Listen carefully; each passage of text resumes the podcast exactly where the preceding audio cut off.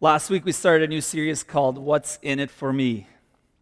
It's an interesting, question we ask ourselves. Sometimes we ask it kind of differently. I know with my kids, when I ask them, they're really good. I won't badmouth them here, but uh, they're very good. But whenever I ask them to do something, often the question comes up why? Why should I do that? And that's another way of just asking the same question of what's in it for me? And I know we get older and we kind of start not verbalizing that. We may not say it if some opportunity comes our way. We may not go, well, what's in it for me? But we may think it. It's part of our condition, part of our heart to look out for number one. Something in us always asks the question, well, why should I do that? What's in it for me? Some of you may be asking that here today. You came here, somebody might have brought you here, and you're not even sure what you're doing here on church, and you're asking, what's in it for me? Why am I here on this Sunday? What I want us to unpack today is this other idea that comes from this question. And the idea of what's in it for me, this other question for us, is that it really depends on our perspective of life and things that are going on around us. So, if I have a lot, if I have plenty, what's in it for me looks a little bit different than when I have very little. And what's interesting on that, it's easier to see what other people should do with the things they have. So when I ask the question, what's in it for me, I'm thinking about myself, I'm thinking about my context, I'm thinking about all the things that are going around me.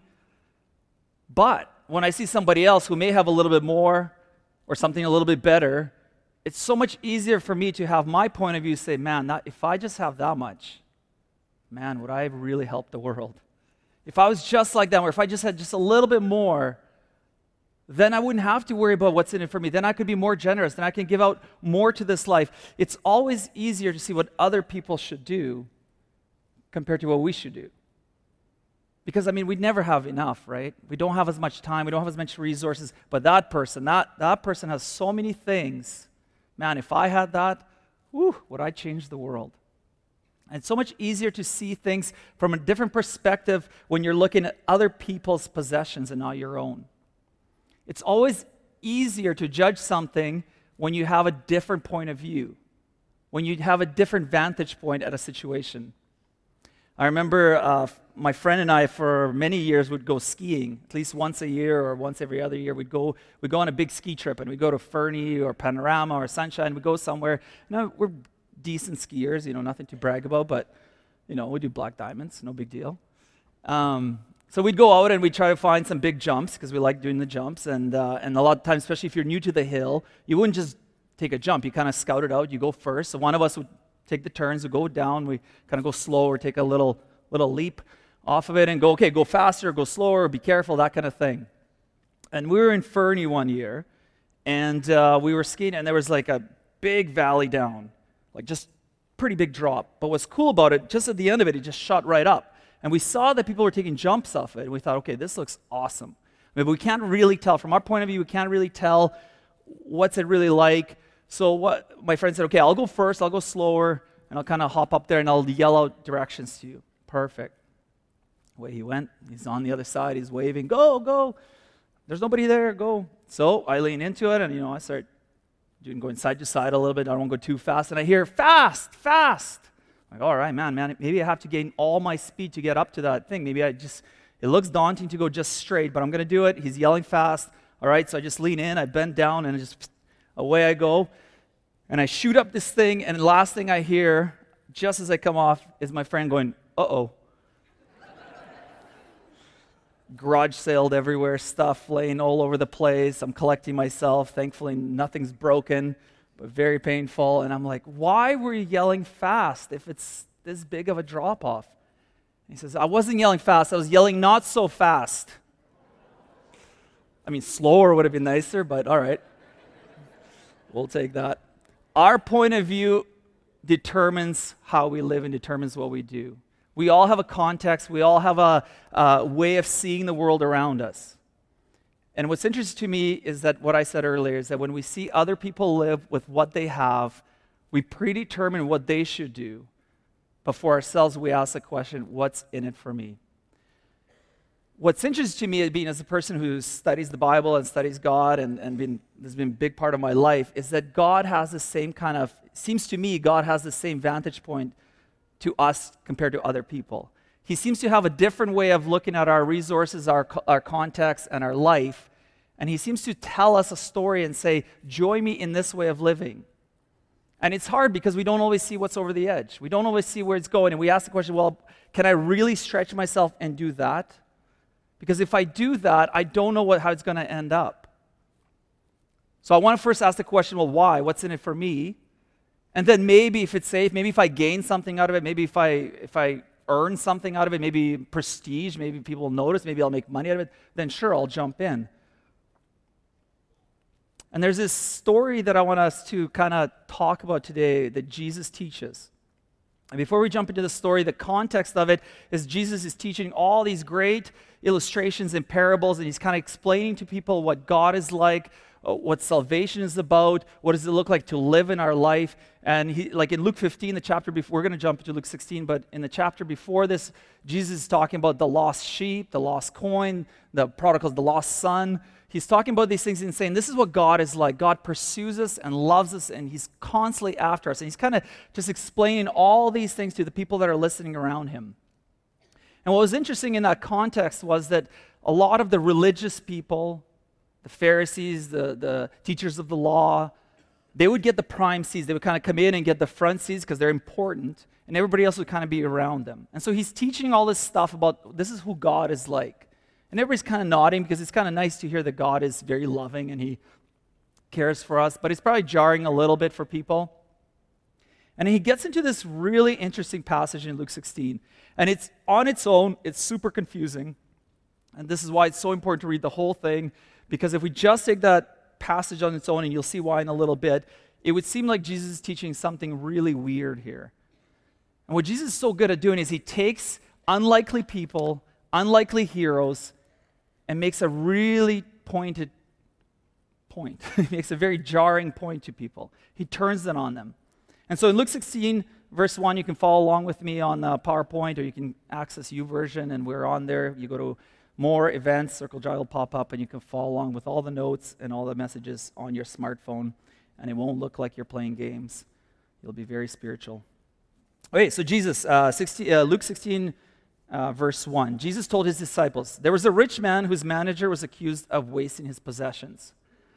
So I think what Jesus is doing, he's taught about God. He sees all these rich, wealthy, uh, religious leaders that kind of have the prime seats. And he starts with this, and I think people would just begin to tune in because money has always mattered to people. Money always matters. There's always been those of us that have much, those of us have very little, and those of us who waste it.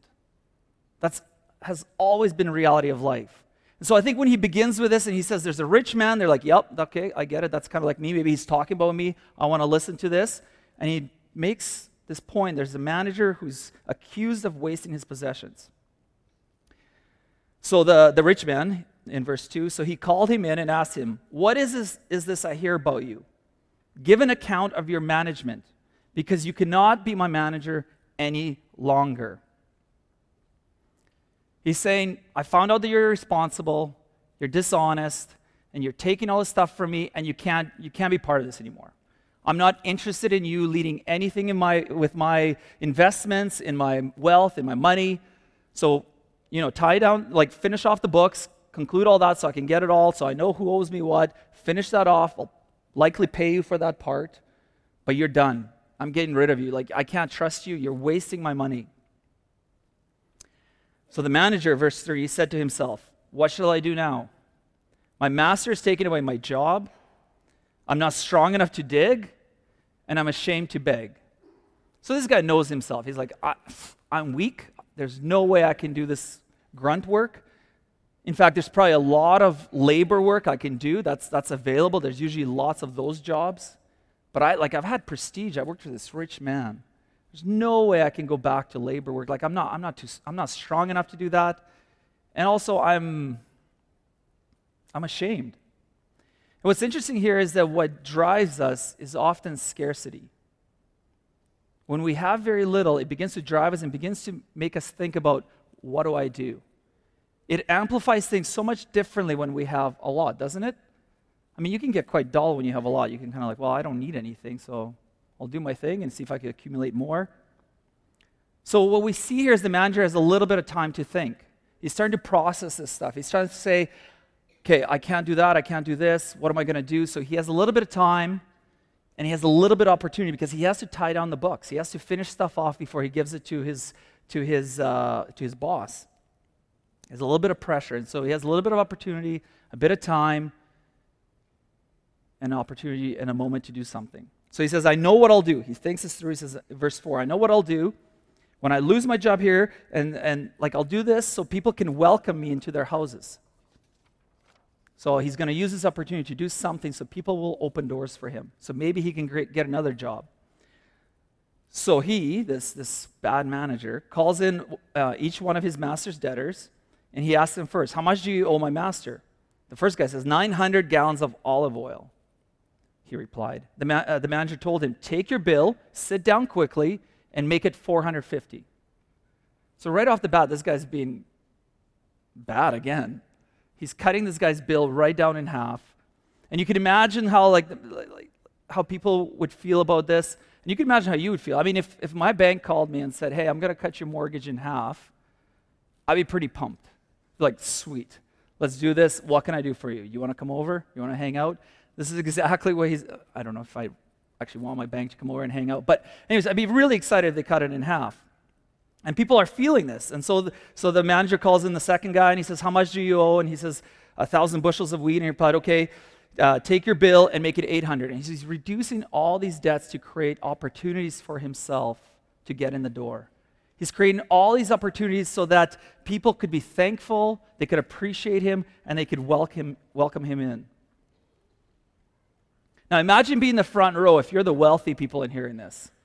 And you're hearing Jesus explain all this stuff about this guy doing these things. So we know already that he's, uh, that he's dishonest. He's going to get fired. And he continues to be dishonest. So you can imagine the rich people in the front, the lawmakers, the, the, the, the teachers of the law, they would have been like, this is perfect. He's going to get what's coming to him. Jesus is going to say, this guy's going to hell. Amen. Let's go for lunch.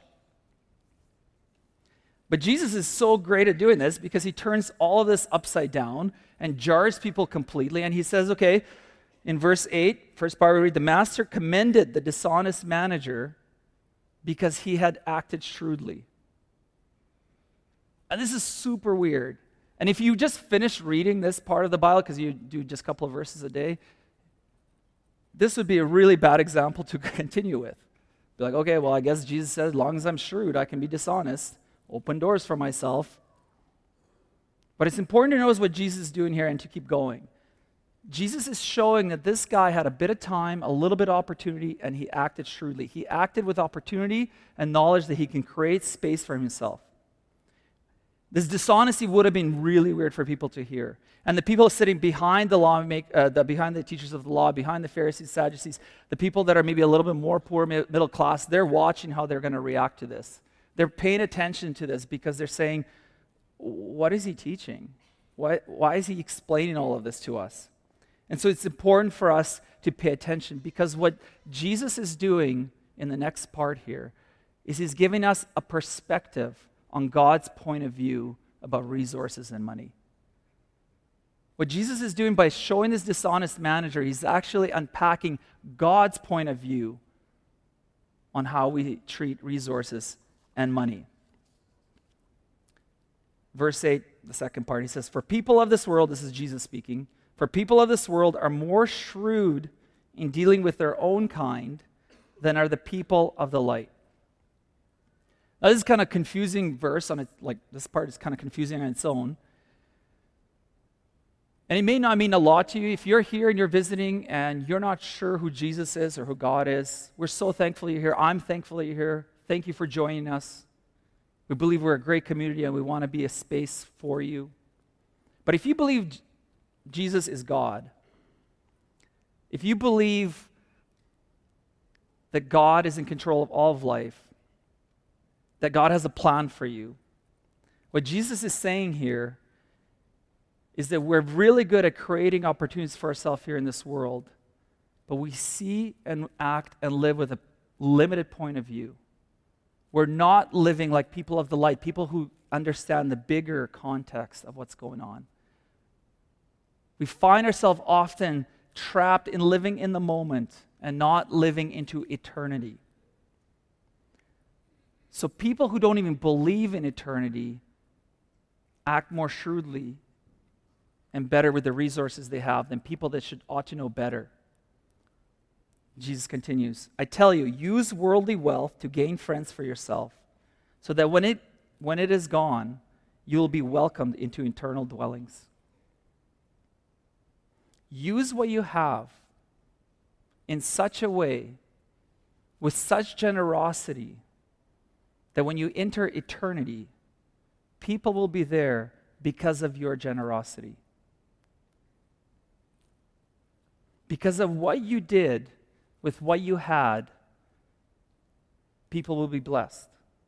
Here's where Jesus is getting to here. Here's the final the meat of it. He's finally addressing this. God is giving us an understanding of how he views our possessions and our resources. And he sees them as a tool. As a tool to use for other people.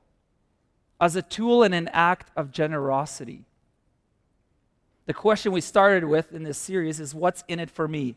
I mean, I need money. I want money. I want have more of that, a little bigger of that. I want another car. I want this. These are things that I'm wrestling with. What's in it for me?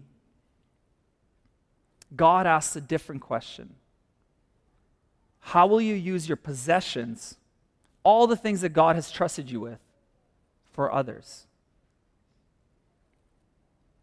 And you could make an argument these, well, God didn't give me these things. I worked really hard for these things. I've earned them. Fair enough. But if you believe God is who He is, He says everything you have, the opportunity you had, being born in the right family, in the right country, the right doors opening for you, was always a gift from God.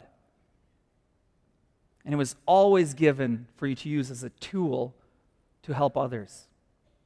A man's true wealth would consist not in what he kept, but in what he gave away.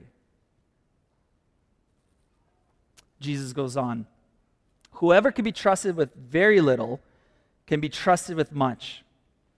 And whoever is dishonest with very little will also be dishonest with much. Notice the parallels here that Jesus is drawing out. Again, remember his audience, the religious people, the regular people, people that are listening to him. And he's saying, first he starts with a dishonest manager, and he says this is really good because he's shrewd. He used his time and opportunity wisely to create friends. And then he drives to the point to the religious people and saying, Are you using your possessions and your time to bless people into eternity? Because whoever is un- untrustworthy with even the little bit will be untrustworthy with much. What has been given to you? What have you been trusted with? And are you trustworthy with it? Verse 11. So if you, if you have not been trustworthy in handling worldly wealth, who will trust you with true riches? What's true riches? See, again, Jesus is explaining God's perspective on resources and wealth. They are there as a tool for true riches that will help you flourish and grow. They will help you be generous and it will change you at the core of who you are. We sang earlier, Here's my heart, God. That is what Jesus is about. That is what he's calling us into. And how well you're trusted with these true riches. Can you be trusted with, those, with these true riches? And if you have not been trustworthy with someone else's property, who will give you property of your own? God's perspective we see here from Jesus is that all of our possessions are a tool that is expected to be used to be generous with other people. And we all have something. And sure, we can look and say, well, that's somebody else. If I had as much as that person, then for sure I would do all these things. I'd, be, I'd use this as a tool because I'd have so much, but I have so little. And Jesus says, whatever you have has been given to you to bless those around you. That is how you love your neighbor. That is the whole, all the commandments in one. We've all been given something. And how we use what we think is ours will reflect on whose we are. Jesus taught more on this, by the way, than on heaven and hell, than on salvation, than on any other thing. He was always about what has been given to you and how are you blessing others around you. How are you using the gifts that you have to bless your community? How are you being generous in this world?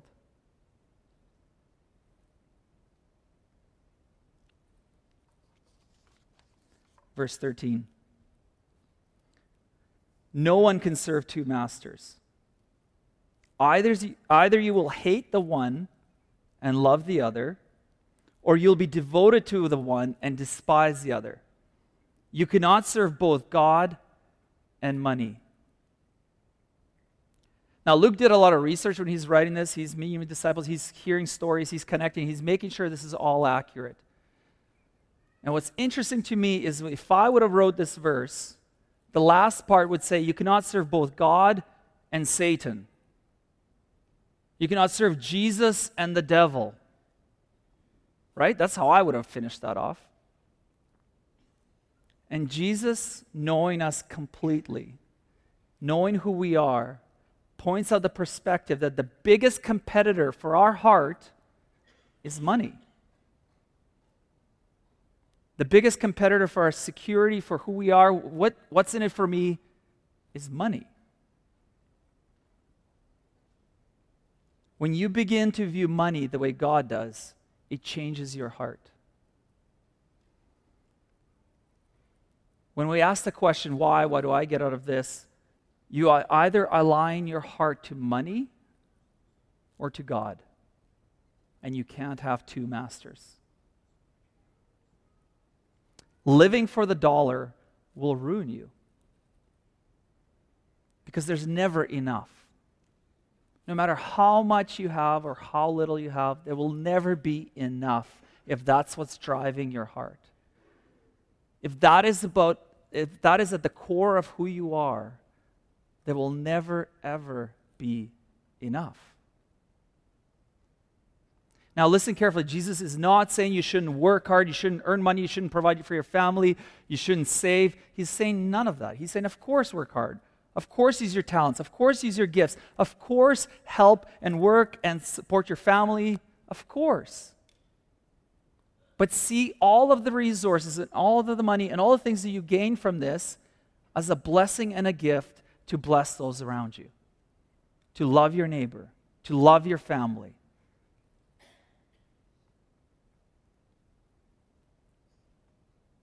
He's saying, I know what money can do to your heart, and it can corrupt you and destroy you.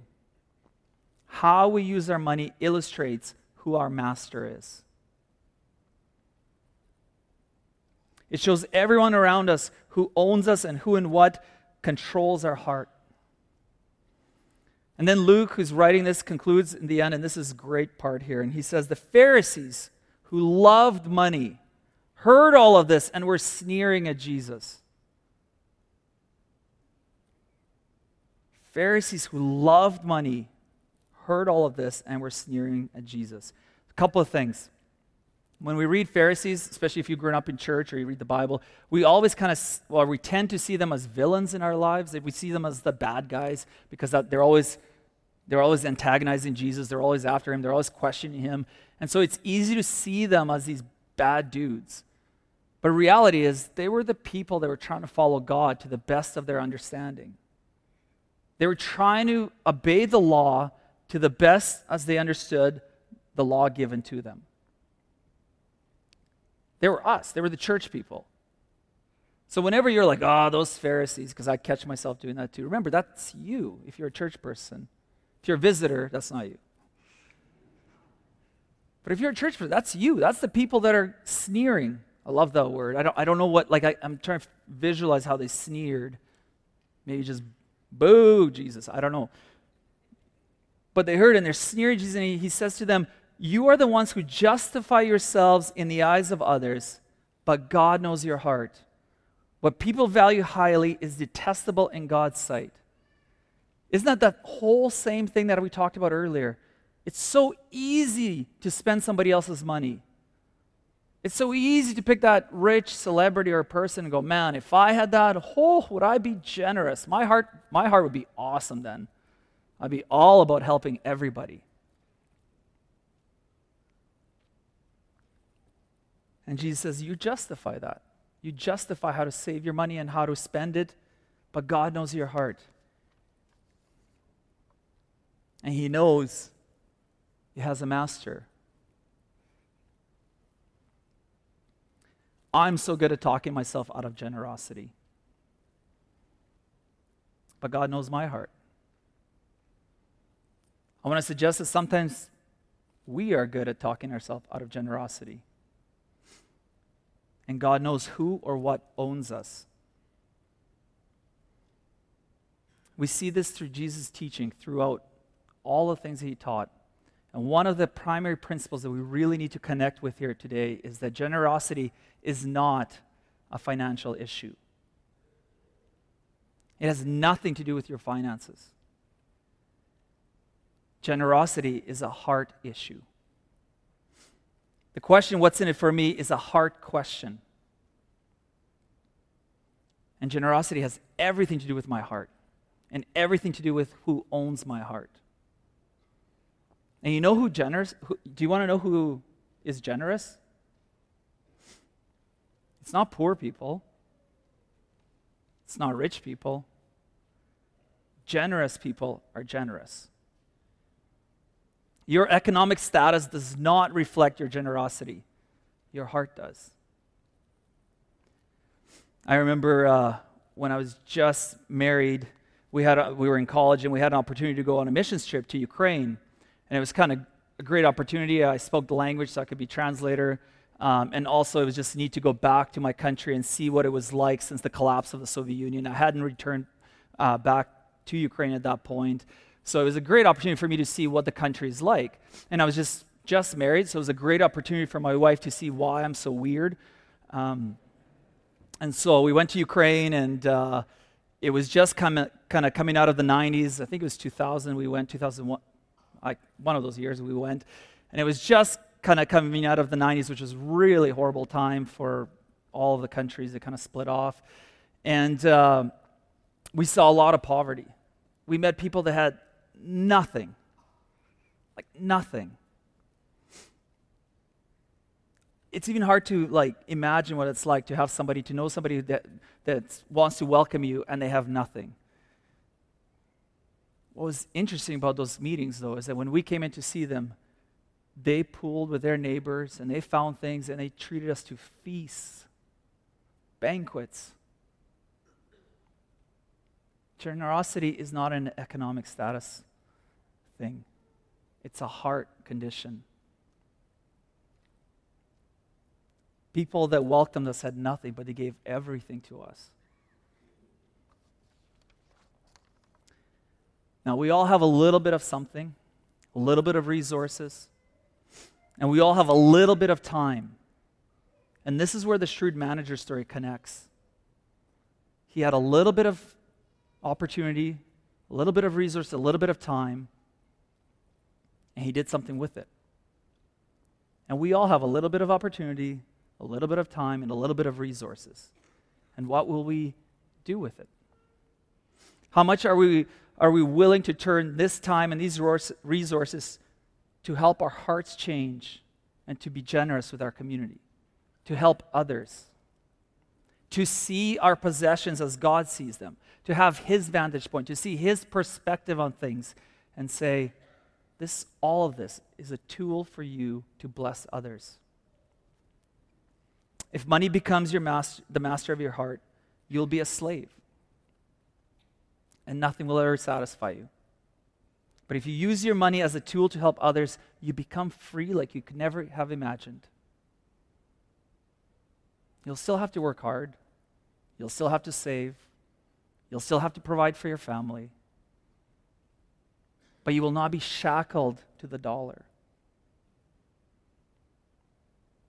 Because in the reality is that none of us, in the end of time, whatever that time we have, some have a little bit longer, some of us have a little bit shorter. None of us, at the end of time in that room when we're breathing our last breath, will say, Oh man, I wish I just renovated that extra room or just bought that extra car. Oh, if I just had that, then I could die in peace.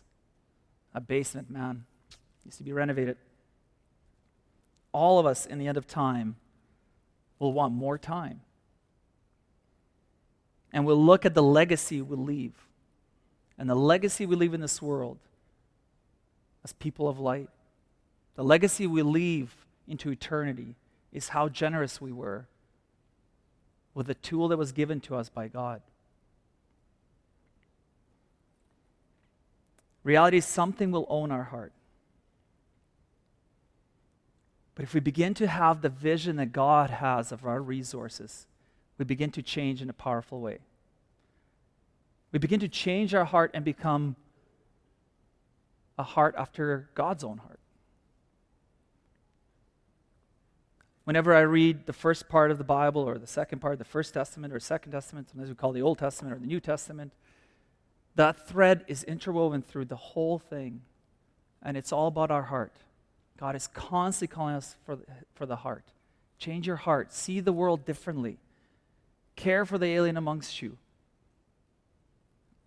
Love your enemies. Care for the widow, for the orphan. Be merciful. Act justly.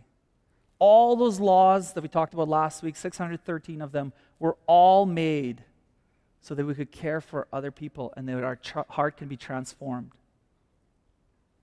And God knows, God knows that his chief competitor to him is money, possessions, wealth. What Jesus is inviting us into is a revolution.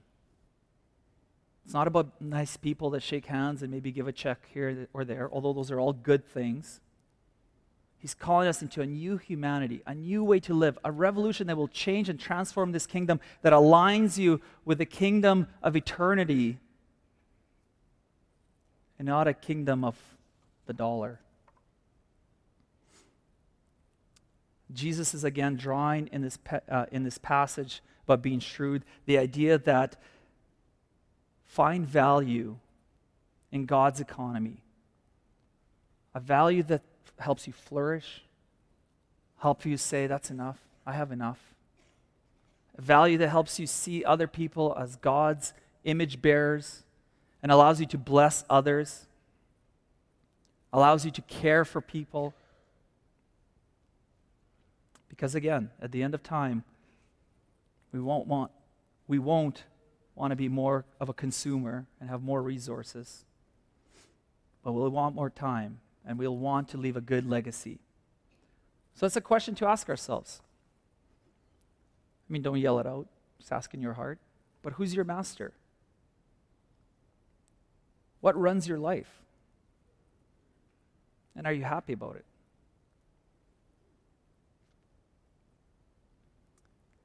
Here's the thing about being shrewd is that whatever t- amount of time we have and whatever amount of resources we have, we will always run out of time before we run out of our resources. Because we're shrewd. We are. So begin to think like people of the light, people of the eternity. And if you're new with us and you're not sure, like, like how, how do I even take this? I don't even know if Jesus is real. I just wanted you to encourage to consider that. What drives you in life? What are your pursuits? And I want to challenge you and say, your heart is meant to flourish, and it can only do that when it becomes generous and it begins to care for people around you. And when you begin to love others like Christ loved us. So, what's in it for me? Well, eternally speaking, I would say everything. Everything. At the end of the service at the information desk, we're going to have some sign up for volunteering and, give it, and giving your time to help out at the kickoff. It's an opportunity we have to be good hosts, to bless our neighbors and love them. I encourage you to sign up. It's a great way to get involved, and it's a party. It's a lot of fun. But as you go home tonight, consider who your master is. What's driving you? What are you actually after in this life? Would you join me in prayer? God, we thank you for how you bless us. We thank you for the resources you constantly pour out on us. We thank you for how generous you are with us. God, help us to be generous. Help us to have your heart and your perspective on life. Help us to see the world through your eyes. And help us to use the things you have given us to bless others. Thank you, God, for your love. Be with us as we go from here. Guide us and teach us moment by moment. We pray this in your name. Amen. Before you go, if there's something that's touched your heart and you want to speak to somebody, we're going to have a team up front. Please take a moment to come up, pray with somebody, or talk to them. Please take the time to go to the information desk and see how you can volunteer. Thank you for joining us. We're finishing a little bit early, so if you have kids, just hang out, grab some coffee. Don't rush to the KCS quite yet. Go in peace.